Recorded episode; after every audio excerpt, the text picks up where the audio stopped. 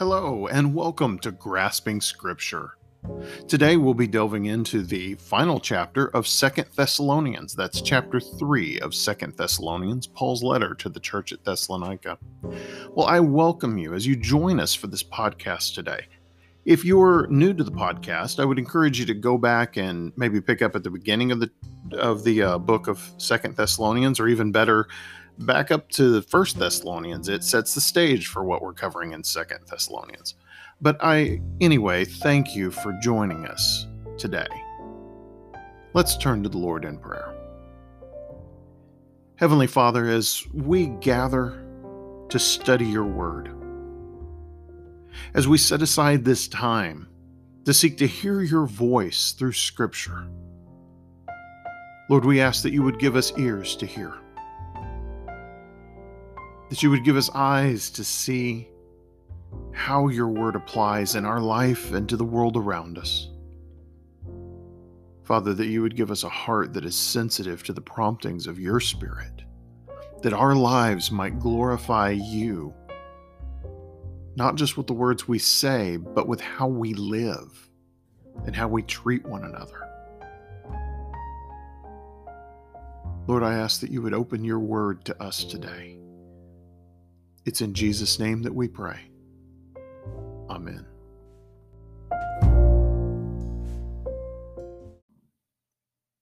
Well, as we delve into this closing chapter of Second Thessalonians, Paul brings to conclusion a few topics that he's kind of been running with.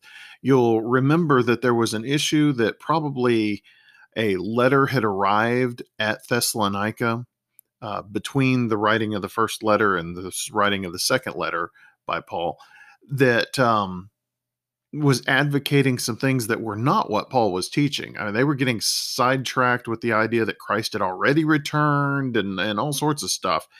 And Paul has spent the first part of this letter kind of straightening out some of that. But uh, now he's turning his attention a little different. He requests prayer and he requests some specific things in that prayer, and there's a specific focus, and we'll, we'll get into that. But also, he begins to talk about how the believers at Thessalonica should live, what their lives ought to look like. And although some of the things he has to say to them may be very uncomfortable for us to hear, we need to hear it because it is God's word and the things that Paul is encouraging the church to do so long ago in that place so distant in culture and time from where we are now, those encouragements may still be profoundly relevant in how we treat one another and how we behave within the body of Christ. So let's take some time to dig into these this chapter as we finish out this book. We'll start in the beginning of chapter 3 with verse 1. Paul says, Finally, dear brothers and sisters, we ask you to pray for us. Now, that's a reasonable request, don't you think? But then he elaborates.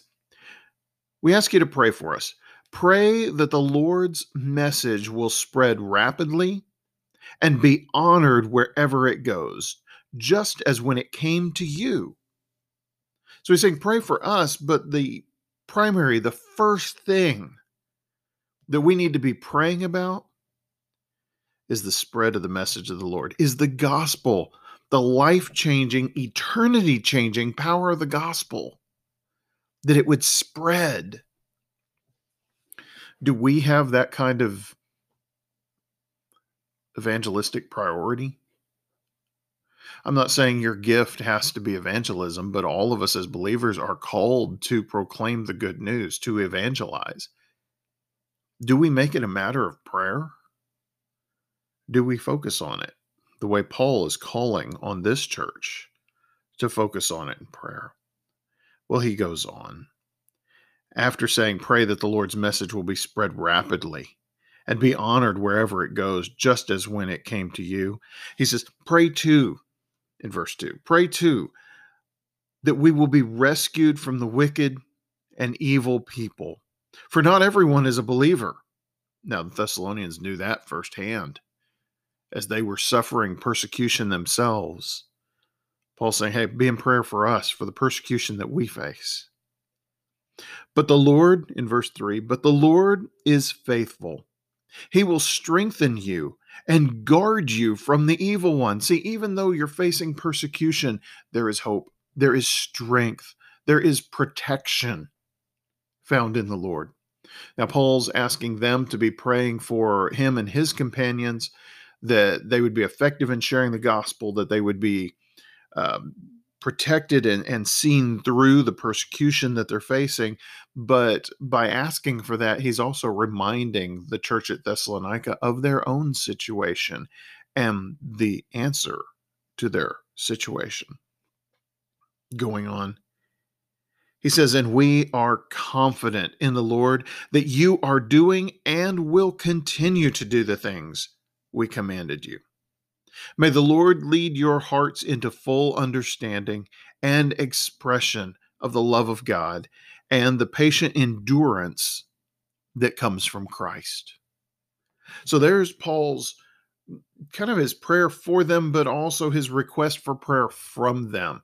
It is a reminder of so many things. In just four verses, he has encapsulated so much of his teaching to the Thessalonian church this reminder of of Christ being that point of strength and that guard for them that it does involve how they behave it does involve them being discipled because you'll remember from the history they they had only been discipled for a matter of, of at best a few months before Paul and his companions were driven out of town.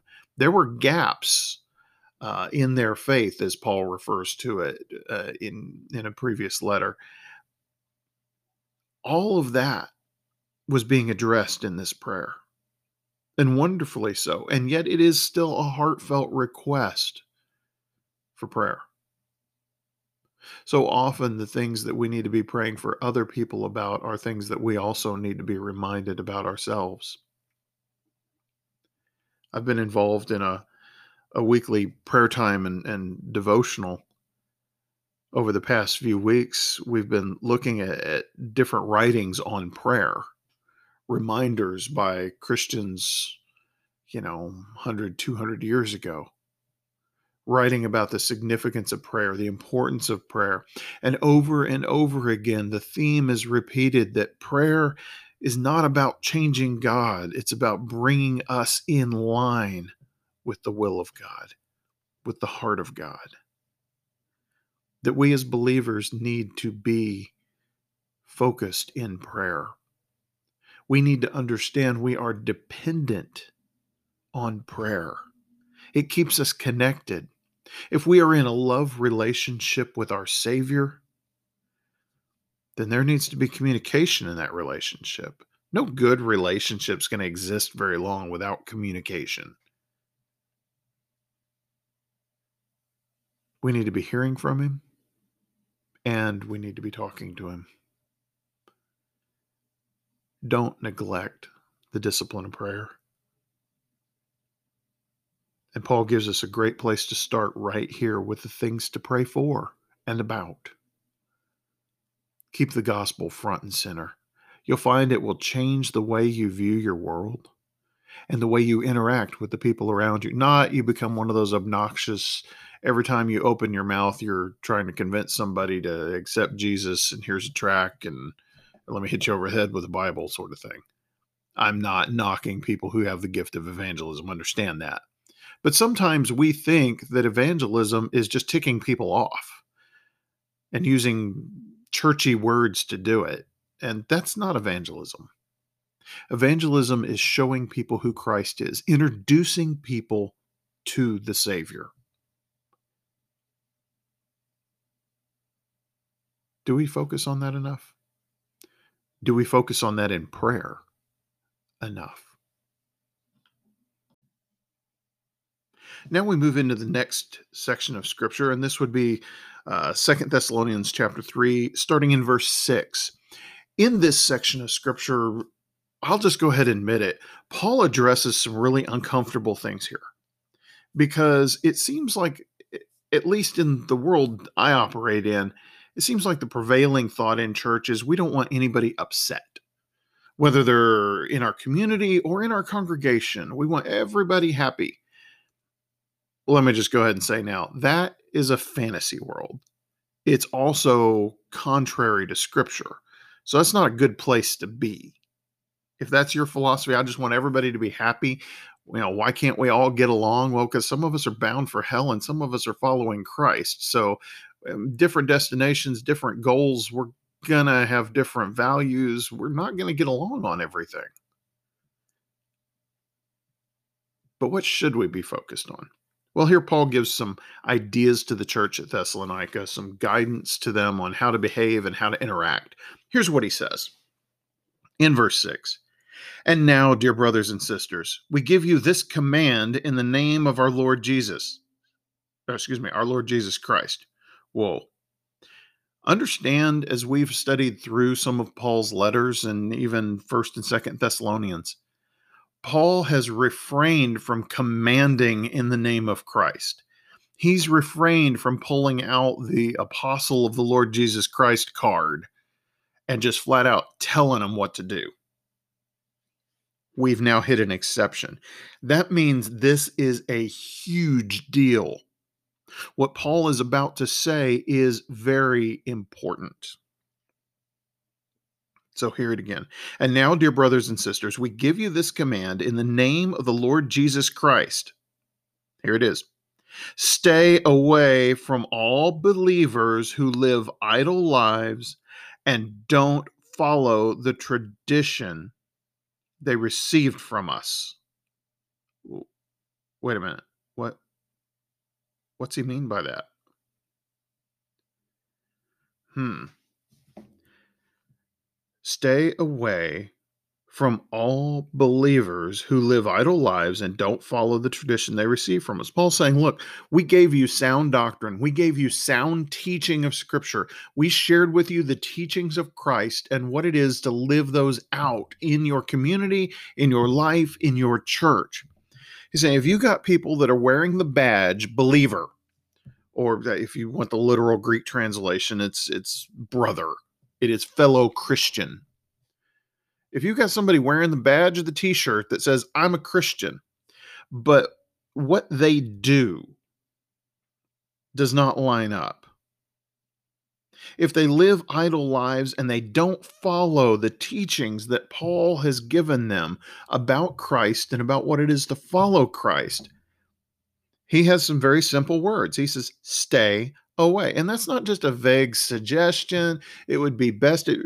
Remember how he prefaced it? We give you this command in the name of the Lord Jesus Christ. Because the reality is this, brothers and sisters we are either following Christ or we're not. And if in the congregation of the redeemed we're willing to surround ourselves and become comfortable with people who are not interested in following Christ with their lives, then we've just gotten comfortable with the world. And our destination is supposed to be very different. And our purpose and values are supposed to be very different from the world. And Paul is calling out that difference. He's saying, look, those that live like the world, stay away from them. That plainly. No caveats, no, no, here's your out on this, here's the loophole. No. Distance yourself. Why? Well, he's going to go on and explain there is actually a redemptive intent.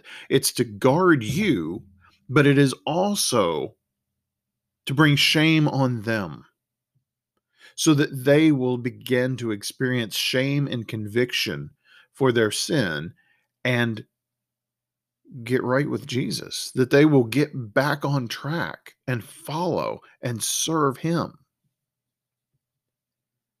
Let's pick up again with the passage. Starting in verse 7 For you know that you ought to imitate us. We were not idle when we were with you we never accepted food from anyone without paying for it. We worked hard day and night so we would not be a burden to any of you.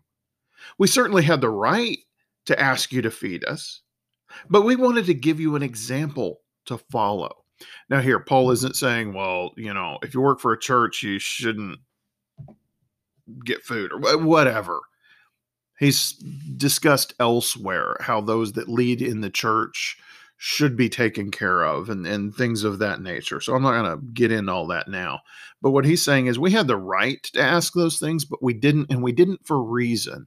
And the reason we didn't do it is we wanted to show you by example. We wanted to give you a living picture of what it is to be diligent in providing for yourself so that you can serve without obstruction. And so we lived it out in front of you. And based on that, he's able to say, look, imitate us. If you're not sure what it looks like or how to look at what we did, do the same thing. We wanted to not be a burden to you and to give you this example, picking up in verse 9. We certainly had the right to ask you to feed us, but we wanted to give you an example to follow. There it is. Verse 10 Even while we were with you, we gave you this command those unwilling to work will not get to eat. Have you heard that before? I believe uh, that was one of the phrases, uh, even from Jamestown, uh, in the the first colonists coming over from from England to the New World commenting in their colony because there were some folks that felt they were above work. And so, actually, this passage of scripture was shared. Uh, if you will not work, you will not eat. Now, am I saying we shouldn't be involved in benevolency and there aren't people that hit hard times and it's everyone's own fault and they ought to just suck it up? No, I'm not saying that at all. In fact, the church has a great ministry Christians throughout history have had a great ministry of helping people at the point of their physical need. But Paul is talking about within the body of the church, and he's talking about idleness, if you will, laziness. You figure these people have to take care of me because I'm one of them, so I'm just going to mooch. I'm just going to depend on their generosity to provide for me when I could do it myself Paul's going, no, that that is not okay. And we need to help people get out of that. Helping them understand the, if you will, the dignity of work. Now, are there the are there those out there that due to life situations, illness, disability may not be able to provide for themselves or at least at the level they need provided for? Sure. And that's where we can meet people at their point of need. A great resource in helping understand what this looks like for individuals and for churches in a in a very uh, relational and personal sense is the wonderful book When Helping Hurts by Steve Corbett and Brian Fikkert. Uh, it is a challenging book. I I read that book a while back and somebody asked me how I liked it. And I said, well, it's like being drug across broken glass. Uh, it's a painful book to read. It is a challenging book to read. It's a great book. It is a biblically grounded book that is insightful, but it is so challenging to what so many of us have become used to and comfortable with. I believe that Corbett and Fikkert have have done an excellent job of calling believers and calling the church back to who we are to be in ministering to people. So I encourage you, check out When Helping Hurts. It's tough, but it is a worthwhile read, and I would encourage every believer to read it. It'll give you some new perspective. Well, that rounds out the discussion on, well, this passage of scripture anyway, on what Paul is giving as guidelines to the church. Uh, he has a few more commands for them about idle lives and and the nature and, and reason for all that. And we'll we'll get into that in just the next. All right, so picking up in verse 11. Paul is is uh, explaining and giving more commands. He says, "Yet we hear that some of you are living idle lives." Now he's just given us those unwilling to work will not get to eat. Now he's saying, "We hear that some of you are living idle lives, refusing to work and meddling in other people's businesses." Oh, in other words, you're busybodies. You're you're you're so interested in telling everybody else how they ought to do it, and yet you are at a very fundamental level not doing anything. You're not bringing anything to the table. You are not constructively adding to the community of faith or your own situation. All you are doing is meddling and being idle. And Paul calls them out on that. Yet we hear that some of you are living idle lives, refusing to work and meddling in other people's business. We command such people and urge them in the name of the Lord Jesus Christ to settle down and work to earn their own living. As for the rest of you, dear brothers and sisters, never get tired of doing good. Take note of those that refuse to obey what we say in this letter. Stay away from them. There we have it again, that admonition. Stay away, separate yourself from them. Stay away from them so they will be ashamed. Don't think of them as enemies, but warn them as you would a brother or sister. See, it was common that day and age to isolate yourself from enemies. But when they did that, they cut off everything. If someone was your enemy, you didn't do business with them, you didn't talk to them, you didn't associate with them, you didn't worship with them, you didn't, uh, there's complete isolation. He's saying, don't go that far. You still love them like they're a brother or sister because they're a brother or sister in Christ. But you don't have to hang around them. You don't have to associate closely with them.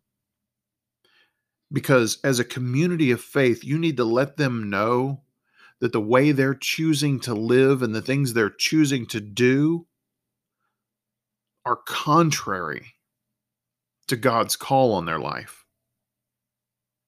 And when they become shunned by the entirety of the community, when the entirety of the Christian community ceases to associate with them, stays away from them, they're going to realize something's up. As Paul describes it, it's going to bring that, that shame. They will become ashamed.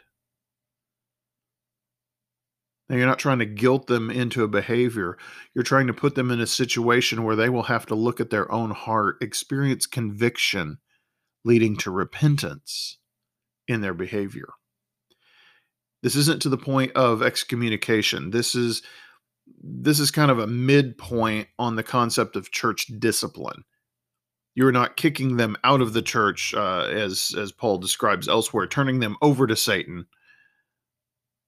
Instead, you are just drawing back and letting them feel kind of alone, letting them feel the full weight of their bad decisions. If they're not going to work, you're not going to step in and see that they eat. If they want to sit back and meddle, but live off of everybody else, you're not going to allow that to happen. And it's going to create a discomfort in their life. The intent of that discomfort is to drive them back to right relationship with Christ. You see, discipline throughout Scripture is intended for our good. The very nature of discipline is it shapes us and moves us in the direction we need to go for our own benefit. And that's what we're seeing here. Paul is encouraging the church at Thessalonica to exercise some discipline with those that are refusing to follow Christ, as has been taught by the apostles and put them in a situation where they are going to have to wrestle with hmm, the consequence of their choices in the hopes that that will lead them to new and better choices, the choices of following Christ, as opposed to living these idle lives. He says, Don't just turn a cold shoulder, warn them as you would a brother or sister.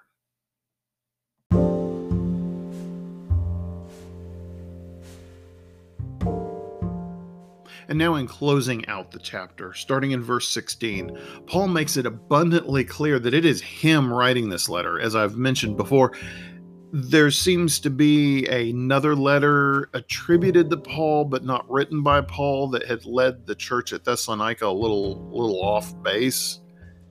And Paul's making it clear that if he's going to write the letter, it's going to be obvious he wrote the letter. And you would think, you know, just us being students of God's word, having read Paul's letters, there's some pretty distinctive. I mean, he doesn't shy away from much. So I would kind of think if I was reading a letter that didn't sound like Paul, I might go, hmm, that doesn't really sound like Paul. But for whatever reason, you know, and I'm not them, I wasn't there, he's going to make it abundantly clear. Now, of course, this is the closing of a letter. He follows the general form of that, where you have wishings of, health and, and benefit to those that you're writing to, but he changes it up. In verse 16, he says, Now may the Lord of peace himself give you his peace, and at all times and in every situation.